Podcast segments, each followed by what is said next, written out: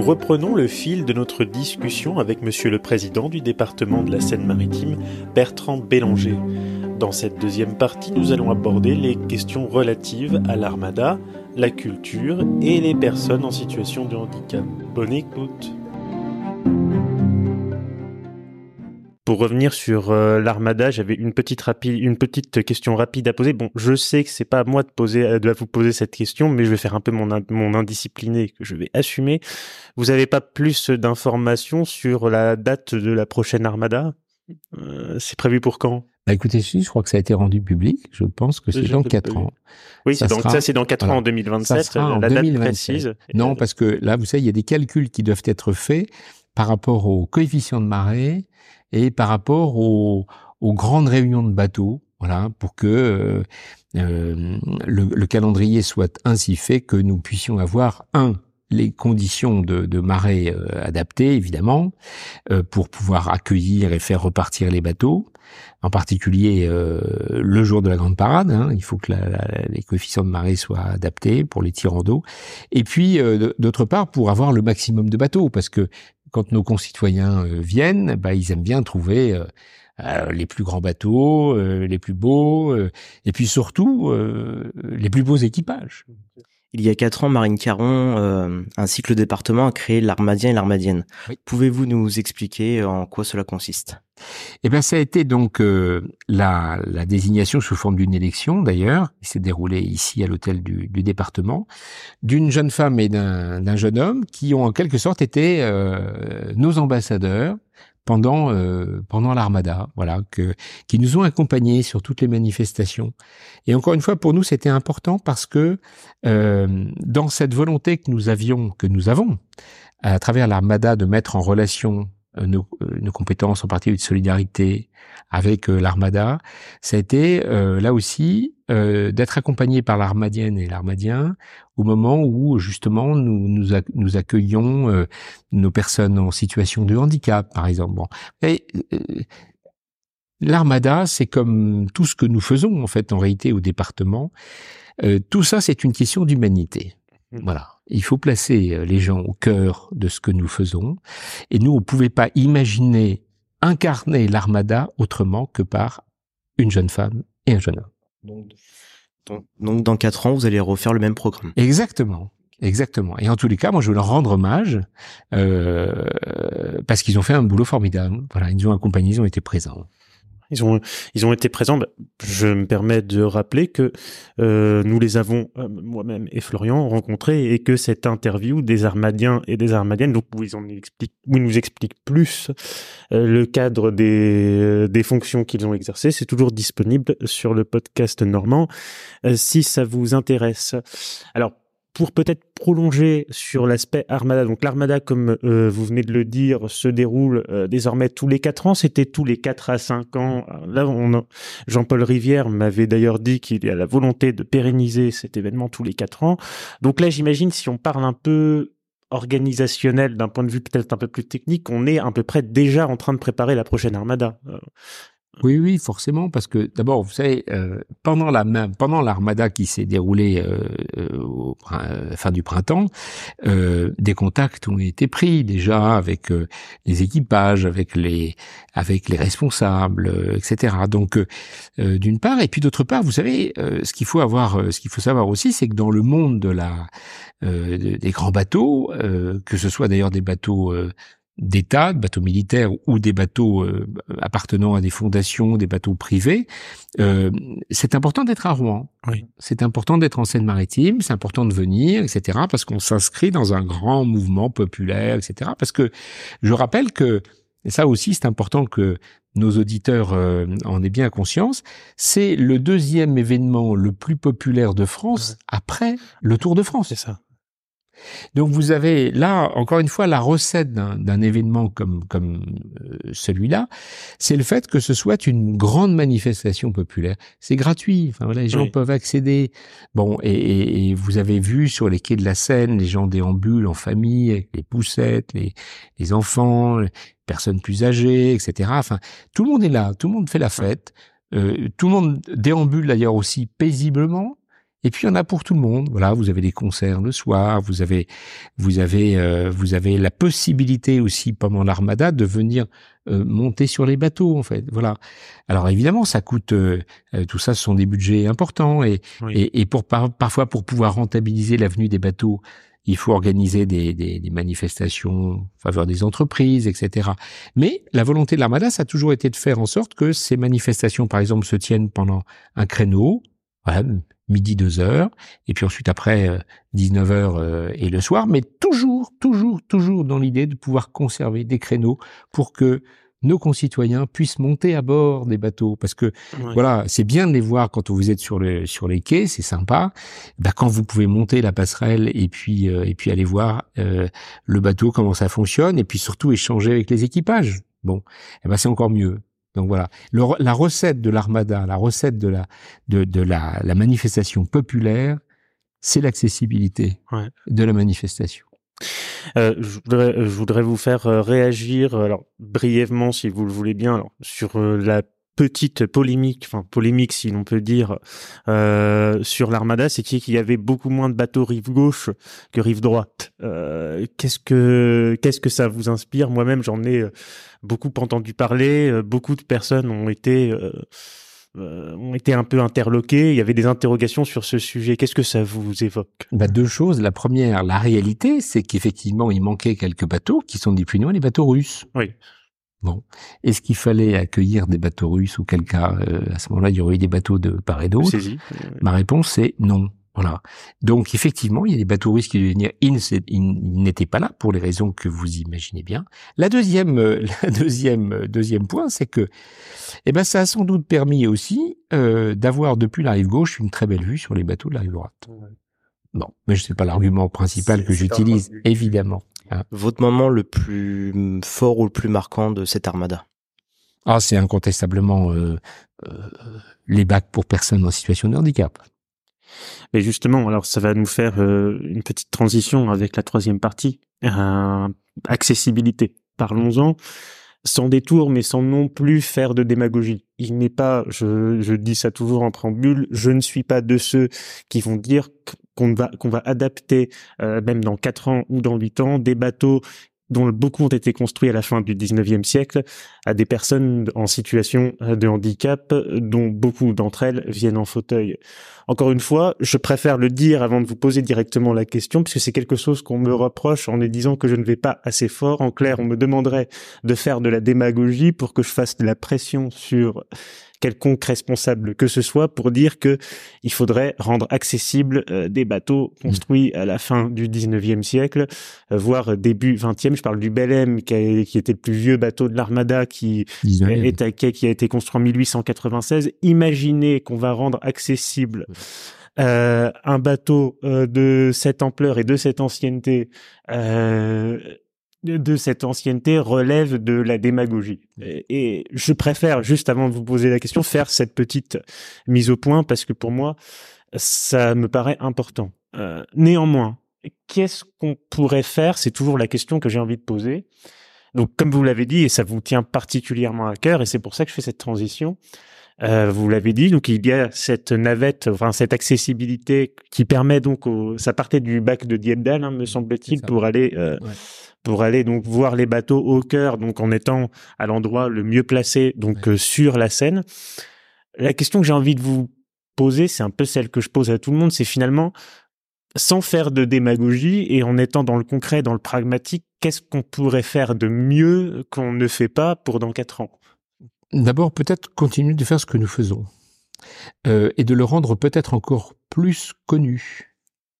Euh, D'abord, évidemment, pour euh, celles et ceux qui sont directement concernés, parce qu'ils sont en situation de, de handicap, et, et on n'a pas la prétention cette année d'avoir accueilli toutes les personnes qui étaient en situation de handicap.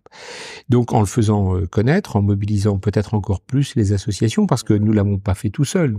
Nous avons été euh, associés avec des associations justement qui portent la cause de l'aide aux personnes qui sont en situation de handicap. Donc, un, il faut développer encore le porter à connaissance. Deux, euh, il faut pas raconter des tarabistouilles en fait. Bon, et, et, et, il faut faire, il faut faire bien ce que nous sommes capables de bien faire. Voilà. Et pas promettre des choses qu'on serait pas capable de faire. Voilà. Et ça, moi, j'y tiens parce que sinon, on n'est pas au rendez-vous. Donc euh, c'est euh, euh, voilà à, chaque fois apporter une attention particulière, tout en ayant bien conscience que ce qui est important quand on accueille les personnes en situation de handicap sur le bac, c'est aussi de les considérer et pas simplement parce qu'ils sont en situation de handicap c'est de dire, bah, vous avez un problème de mobilité, on règle votre, enfin, je veux dire, on vous accompagne votre problème de mobilité. Euh, mais, mais, mais, mais après, voilà, euh, vous, vous avez, euh, euh, vous êtes confronté à un problème de mobilité, mais, mais, mais, mais pour le reste, bah, profitez. Profitez et puis faites ce que vous avez envie de faire. Euh, voilà, euh, on vous donne des, des, des, des, moyens, mais, mais, mais, mais, profitez-en. Voilà. Et pour, et pour ça, évidemment, l'amélioration qu'on peut apporter, c'est euh, un meilleure portée à connaissance, voilà, pour que, pour que celles et ceux qui, par exemple, cette année n'auraient pas pu en profiter. C'est ce que, c'est ce que c'est c'est l'objet en fait du prolongement de ma question précédente, c'est que de ce fait-là et de ce que j'ai dit, notamment en, en préambule, euh, ne serait-ce que dans mon entourage que j'ai pu consulter, beaucoup de personnes ne veulent dans cette situation ne veulent pas venir à, l'armada parce que ça les effraie, euh, le, la foule, le monde, euh, se disent que c'est parfois bien peu praticable. Et il est vrai, pour dire aussi une vérité, que bah, j'étais moi-même journaliste accrédité et moi-même en situation de handicap, il est vrai que même quand on marche, parfois, c'est quelque chose qui est euh, qui est parfois compliqué. Quel est votre message aux gens qui n'oseraient pas ou euh, qui ont peur de venir à cette manifestation ou à d'autres manifestations d'ailleurs organisées ou pas par le département euh, ou, pour lesquelles le département est partenaire et partie prenante Qu'est-ce que vous diriez comme message à des personnes qui n'oseraient pas parce qu'ils pensent que c'est pas leur place ou qu'ils ne sont pas en capacité d'assister à ces événements? C'est de, de, faire comme ils ont euh, comme ils ont envie de faire, c'est-à-dire que quelqu'un qui qui est en situation de handicap et qui veut vraiment venir à l'armada, mais qui vienne à l'armada. Et il trouvera forcément autour de lui euh, des gens euh, bienveillants prêt à aider pour que ça prêt à aider prêt à faciliter euh, voilà sans pour autant ensuite avoir une attitude euh, par le regard ou par l'attitude qui pourrait être euh, négative voilà. Si quelqu'un a envie de venir à l'armada qui vienne à l'armada il trouvera forcément autour de de d'elle de, des, gens bienveillants pour lui faciliter sa déambulation. Un. Deux. Si la personne veut venir à l'armada sans prendre, euh, voilà, en quelque sorte, entre guillemets, ce risque de la foule, d'une déambulation plus difficile parce qu'il y a beaucoup de monde, parce qu'il y a des obstacles, etc., bah, de profiter de, l'installation de cette infrastructure qu'on met à disposition du, du bac. Voilà. Mais euh, vous avez bien fait tout à l'heure de dire qu'il fallait pas faire de démagogie. Euh, imaginez que demain, on va, par exemple, tout au long de l'armada réaliser un couloir. C'est impossible. Que demain on va euh, organiser un système d'ascenseur permettant d'accéder. C'est pas possible. Voilà. C'est, voilà. Et ça sert à rien de, de porter de la démagogie sur le sujet. C'est de dire qu'avec, dit, voilà. C'est, mais, mais, mais que l'idée, c'est, euh, quand bien même il y a la présence d'un handicap, ce qui doit être prédominant, c'est la possibilité de, même si c'est difficile, même si c'est difficile. Et là, c'est aussi un travail d'accompagnement très immatériel qu'on doit euh, faire vers celles et ceux qui ne sont pas en situation de handicap, mmh. dans le regard, dans l'attitude, pour faciliter la vie. Je, je, je, prends quelques instants pour le dire. Avec Florian, je, je pense que tu t'associes avec moi. On remercie tous ceux qui ont pris la peine, le temps euh, de nous aider à faire notre travail convenablement puisque nous étions présents pendant les dix jours. Et si ça a été possible, justement, c'est parce que, comme euh, vous le dites, Monsieur le Président, il y a eu des personnes extrêmement bienveillantes pour nous aider à monter, à tenir euh, sur les bateaux, à pouvoir filmer, documenter et présenter au public une version de l'Armada qui était compatible avec ce qu'on était en capacité de faire. Et donc pour ça, on remercie euh, tous les bénévoles, toutes les personnes qui ont travaillé avec nous et c'est important. Néanmoins, en dépit de ce que nous venons de dire, n'y a-t-il pas un moyen, en termes d'accessibilité, sur le long terme, d'améliorer les choses?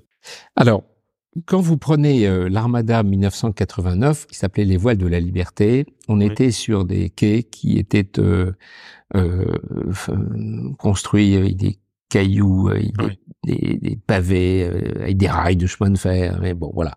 Aujourd'hui, vous avez sur les quais de, de, de, la Seine des aménagements qui permettent une, une déambulation, euh, beaucoup plus euh, sécurisé et beaucoup plus euh, facile. Donc vous voyez qu'à chaque armada, au fur et à mesure, les choses sont réalisées pour permettre une meilleure circulation, une meilleure fluidité aussi. Voilà. Donc c'est petit à petit que les choses se, se, se font. En tous les cas, c'est la volonté des organisateurs, que ce soit l'association de l'armada, bien évidemment, qui est l'association organisatrice qui portent la manifestation, ou que ce soit le fait des collectivités euh, territoriales euh, qui accompagnent euh, l'association de l'Armada dans la réalisation de la, la, manifestation. Donc à chaque fois on progresse, à chaque fois on apporte des innovations supplémentaires pour permettre que la fête, faire faire en sorte que la fête soit soit pour tout le monde en fait. Voilà mais sans démagogie. Bien sûr. Sans démagogie, sans raconter de tarabistouille, parce que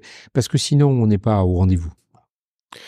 Dernier point que je voulais concernant ce sujet euh, que je voulais aborder avec vous sur un spectre peut-être un peu plus euh, global euh, que le département, mais parce que aussi c'est important.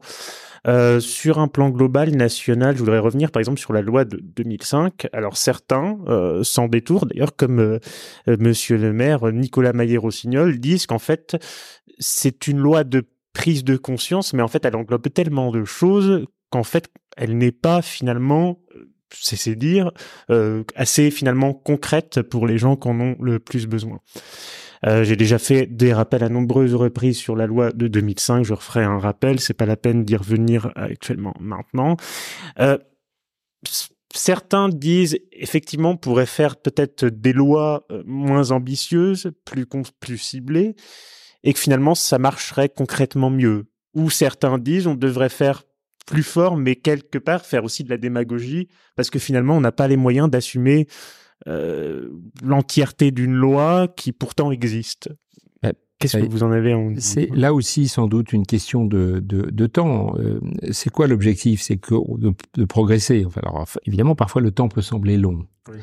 mais euh, moi je trouve que, en tous les cas, ce qui est important, c'est qu'on se mette pas en situation de faire marche arrière. Ça veut dire que à chaque fois on progresse. Bon, et nous on le voit bien, par exemple, à chaque fois que on est dans la construction, reconstruction, euh, rénovation de de nos équipements, 1200, 1 million 250 000 mètres carrés de locaux du département, ouais. mise en accessibilité de, de nos locaux. Euh, vous avez le caractère contraignant de la loi, c'est une chose, ouais. mais le plus important, c'est la volonté que nous avons de rendre les choses possibles. Voilà, donc il y a le concret, c'est-à-dire l'application de la loi, et puis il y a le regard et l'attitude que l'on doit avoir par rapport à la prise en compte ouais. euh, du, du, du, handicap. Je pense que ça va, ça doit aller de, ça doit aller de pair.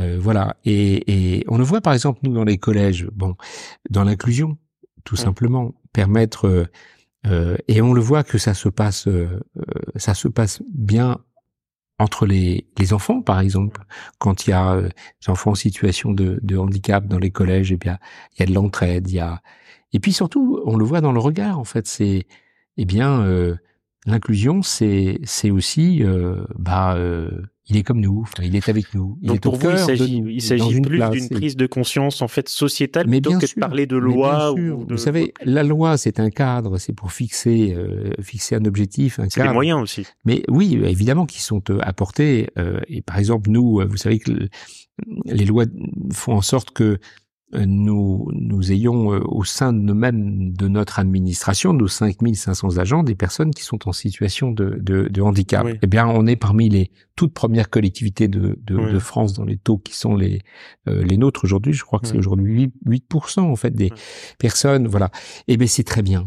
C'est très bien. Et puis on fait pas les comptes. Dire, et puis vous n'allez pas avoir les gens qui disent ah il y a un chien, etc.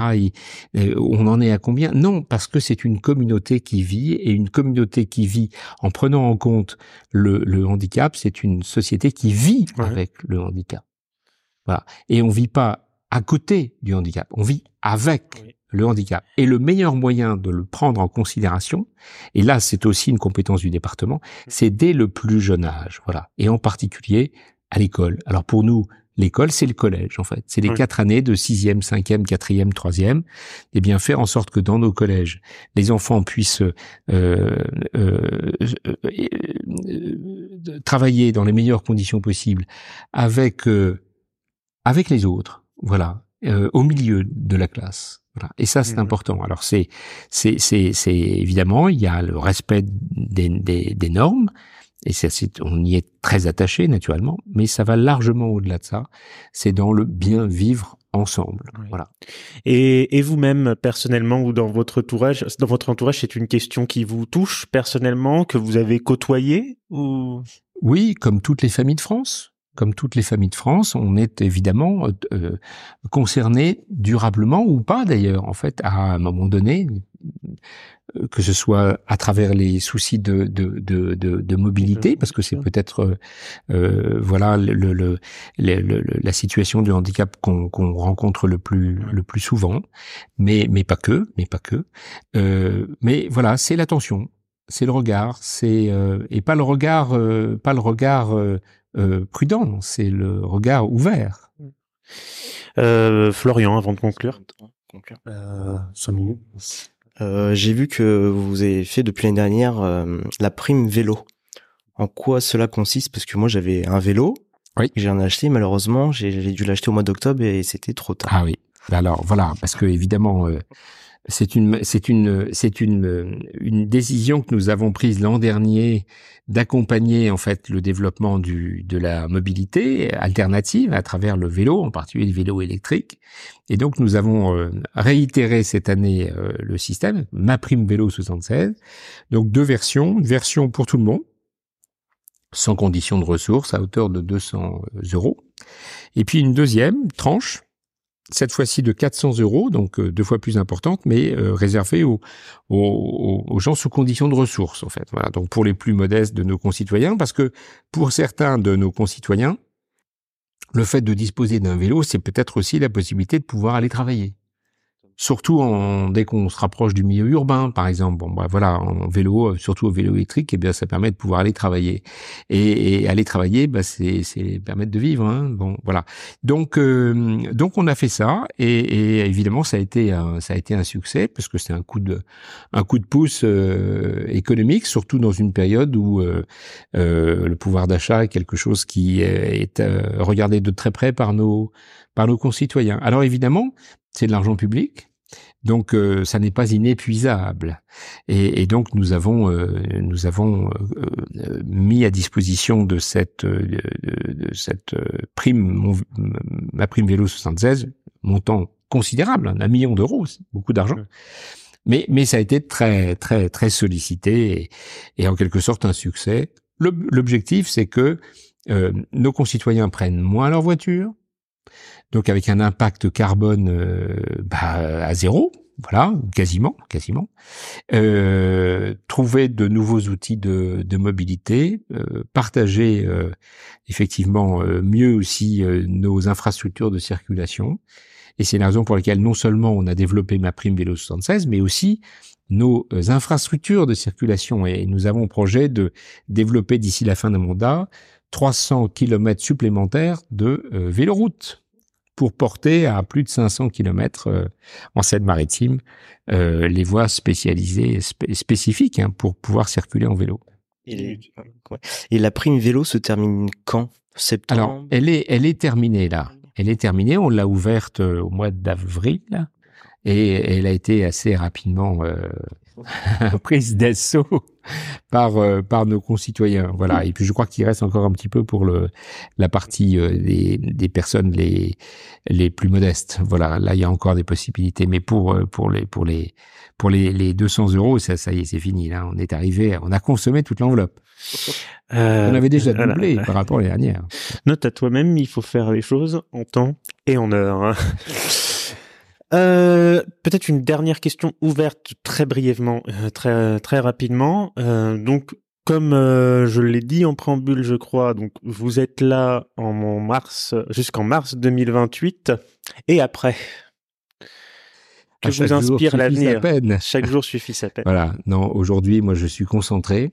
Euh, à faire, euh, à remplir cette euh, mission que m'ont confiée les conseillers départementaux, de remplir cette mission du quotidien pour faire en sorte que nos concitoyens de, de Seine-Maritime puissent vivre dans les meilleures conditions possibles. Pour autant, moi, je suis attaché à ce que euh, une autre génération puisse être euh, en capacité de prendre aussi des responsabilités. Et, euh, et voilà, il y a, y, a, y a une fin à tout. en tous les cas, pour le moment, je suis profondément attaché à faire, à faire le mieux possible. Et puis, en son temps, j'espère que d'autres parmi nos concitoyens auront la volonté aussi de consacrer une part de leur temps, de leur énergie, de leur enthousiasme à la vie publique. Merci beaucoup, Monsieur le Président euh, Bertrand Bélanger, président du département de la Seine-Maritime. Quant à nous, on se retrouvera pour un nouvel épisode du podcast Normand très vite. Merci beaucoup, Monsieur. merci à vous. Merci beaucoup.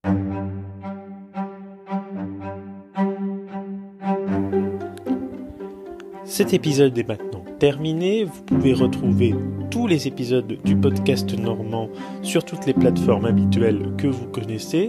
Je vous retrouve dans 15 jours pour un nouvel épisode. À bientôt sur le podcast normand.